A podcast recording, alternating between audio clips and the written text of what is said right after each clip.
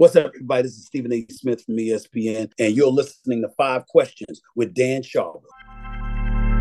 You're listening to the Five Questions podcast, and I'm your host, Dan Schawbel. In fewer than 10 minutes, my goal is to extract the best advice from the world's smartest and most interesting people by asking them just five questions. My guest today is sports TV personality, radio host, and author Stephen A. Smith. Stephen is the star of the number one morning sports talk show on ESPN, First Take, the host and producer of the No Mercy podcast, and the author of Straight Shooter. He shares his struggles, successes, and advice during this episode. Stephen, welcome to Five Questions. Thank you. Thank you for having me. Well, congratulations on the book. Thank I you. absolutely love the title. So, growing up, how did you decide to pursue a career in journalism instead of being a criminal lawyer or basketball player? Well, I think the first order of business is that it was easier because becoming a lawyer involved law school. That would mean additional years in school, which would be additional money, et cetera, et cetera, to pay for school. So that was certainly an impediment to taking that path. But the other thing was I loved sports and I had an opportunity to be a sports journalist. I saw that handwriting on the wall because writing my essay for my critical and persuasive writing professor, who ultimately saw my stuff, thought I was a born sports writer, and introduced me to a sports editor for the local paper in Winston-Salem by the name of Terry Oberly. And he hired me within five minutes. And so to see the vision that was there, that in some respects were created for you, in such dramatic and swift fashion ultimately directed the path for me. And then it's just been years of hard work. But it took that teacher to not only see how good you were, but then actually build that connection for you, which I, I think that's pretty rare. Why did the death of your mother in 2017 motivate you to write this new book, Straight Shooter? And what do you hope readers get out of it? Well, I had a motivation to write the book because I had been bothered about it about seven years prior to her passing. At that time, I wasn't convinced I had enough of a compelling story to tell. And then even thereafter, I was a bit scared how it would be received and what have you. And I wasn't that confident because my attitude is, is I'm going to do it, do it right. I want my book to be a bestseller. I want it to be big time. I want it to be flowing off the shelves and people the world over are interested in it. I wanted it to be motivational and inspirational. I wanted all of these things and I wasn't sure that I would be able to pull that off. But then as the years went by, I did develop more of a motivation to do so. But around that time, and around 2010 or 11, I forget where it was, I promised my mother that I would never write the book as long as she was alive because my mother knew that if I was going to write a book, my first book would have to be my memoir. It would have to be about me because I was in a public eye. And because I was in a public eye before you're writing murder mysteries and novels, which I love, I knew that I was going to have to write a book about me. And in order to write a book about me, I would have to tell my story. And I knew what an integral part of my story my father would be. And because that was the case, that would have to talk about my mother whether it be directly or indirectly. And my mother was an extremely private person. And so, because of that, she looked me in my face and made me promise her that I would never write this book as long as she was alive because she never wanted to read in pages that were authored by me some of the things that transpired in my life as a child to her and my father as parents, specifically him. And she knew that she couldn't stop me. And she knew deep in her heart she didn't want to stop me from doing something that was directly related to what I do professionally. But what she said was,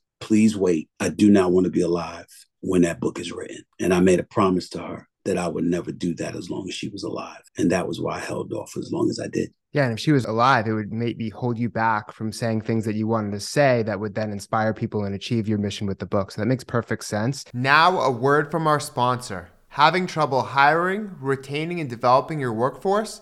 iSolved is here to help. iSolved People Cloud is a comprehensive human capital management solution that helps you employ, enable, and empower your workforce throughout the entire employment lifecycle. From attracting and recruiting, to onboarding and compliance, from payroll and benefits to time and labor management, and from talent management to predictive people analytics. Transform your employee experience for a better today and a better tomorrow with iSolved. For more information, go to isolvedhcm.com. Your older sister Linda helped you overcome dyslexia How difficult was that process? It was very difficult because psychologically I was warped. I had no confidence. I had no belief in myself. When I was called the dummy, I really, really believed I was a dummy. I didn't have that level of confidence. I didn't have the confidence that I have now to shrug off criticism and cynicism and let it roll right off my back. My sister Linda help rebuild and resurrect that, if not build instead of rebuild. She had a lot to do with that, along with a family friend that lived around a block named Tiver. They had an awful lot to do with that because after they got through with me, I didn't lack confidence in my intelligence at all, my ability to learn and comprehend and to march forward because of my ability to comprehend what I was reading. Yeah, a lot of people who struggle with dyslexia and various other issues, they end up excelling in other ways significantly. Yeah. And you've done so much with ESPN, obviously, but you're also an entrepreneur. And so even though you're the highest paid person at ESPN, you are building your own platform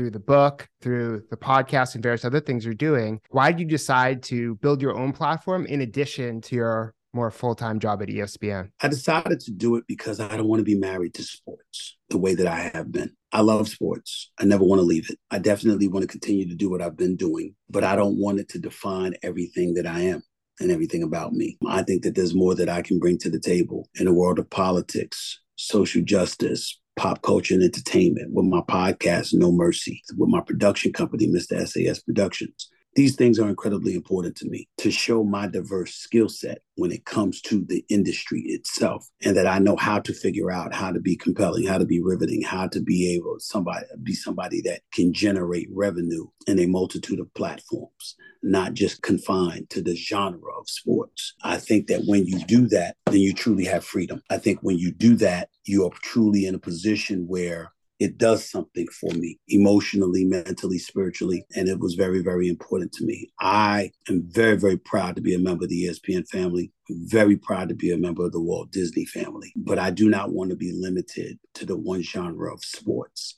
and you've built the brand already. You've made a lot of money to reinvest in these other projects. You're able to leverage everything you've ever done and to do something that's your own. So it's also a challenge for you. And I feel like someone like you who's able to get to this level at your career in ESPN, like part of that comes with challenging yourself. How do I get better? How do I learn more? And what's your best piece of career advice? When you think about your career, you have to understand that it's not somebody else's obligation to find out what your path is. It's yours. Yes, passion is a part of it. That's a given, but also a reality check. You can have a passion for something, but you just ain't good at it. I want to be an NBA player. Guess what? I wasn't good enough. Period. Got to find something else to do. And you have to understand that, and you have to be committed to really discovering what your gifts are we don't hear that enough. We hear the regular PC talk about you can be whatever you want to be. Whatever you want to be in life, you put your mind and your heart to it, you can pull it off. That's simply not true in a lot of cases. Everybody has a gift, everybody has an asset to present to the world. You have to discover what that is. For me, it was my voice it was my ability to articulate my thoughts, my opinions, my way of doing things, and the fact that it could resonate to people where it served to be an inspirational source to them enabled me to find a path in the field of journalism. Yes, I could write too. Yes, I knew sports as well. Yes, I had a passion for that. So all of it came together and it's all encompassing. And that's a beautiful, beautiful thing. But the first order of business I discovered about myself was my ability to articulate my thoughts and opinions in a way that very, very few people could match. I was a communicator. So for me to get into the communications business was a given. When my mother looked at me and confronted me after I had cracked my kneecap in half and what you gonna do with your life now? She didn't flinch when I said I would go into communications, that I would go into journalism. Why? Because she looked at me and said, That's my son. I know he could do that. Now, if I sat up there and I told her I wanted to be an accountant or a scientist or something, she'd have been like, You, you know, I need to get you drug tested. You're delusional. That ain't gonna yeah. work. That ain't gonna work. But this right here, that sounds like you that's the path that you should take. It might be advisable for you to do so. And so those are the things that I would tell people. It's not about your passion, it's about finding what your gifts are too. Thank you so much for sharing your wisdom, Stephen. To follow his journey, you can read his book Straight Shooter and find him on Twitter, Facebook, YouTube, and Instagram where he shares his appearances and commentary. To watch the full extended video version of this episode, go to youtube.com slash Dan Schawbel and please remember to rate and review the Five Questions podcast on iTunes.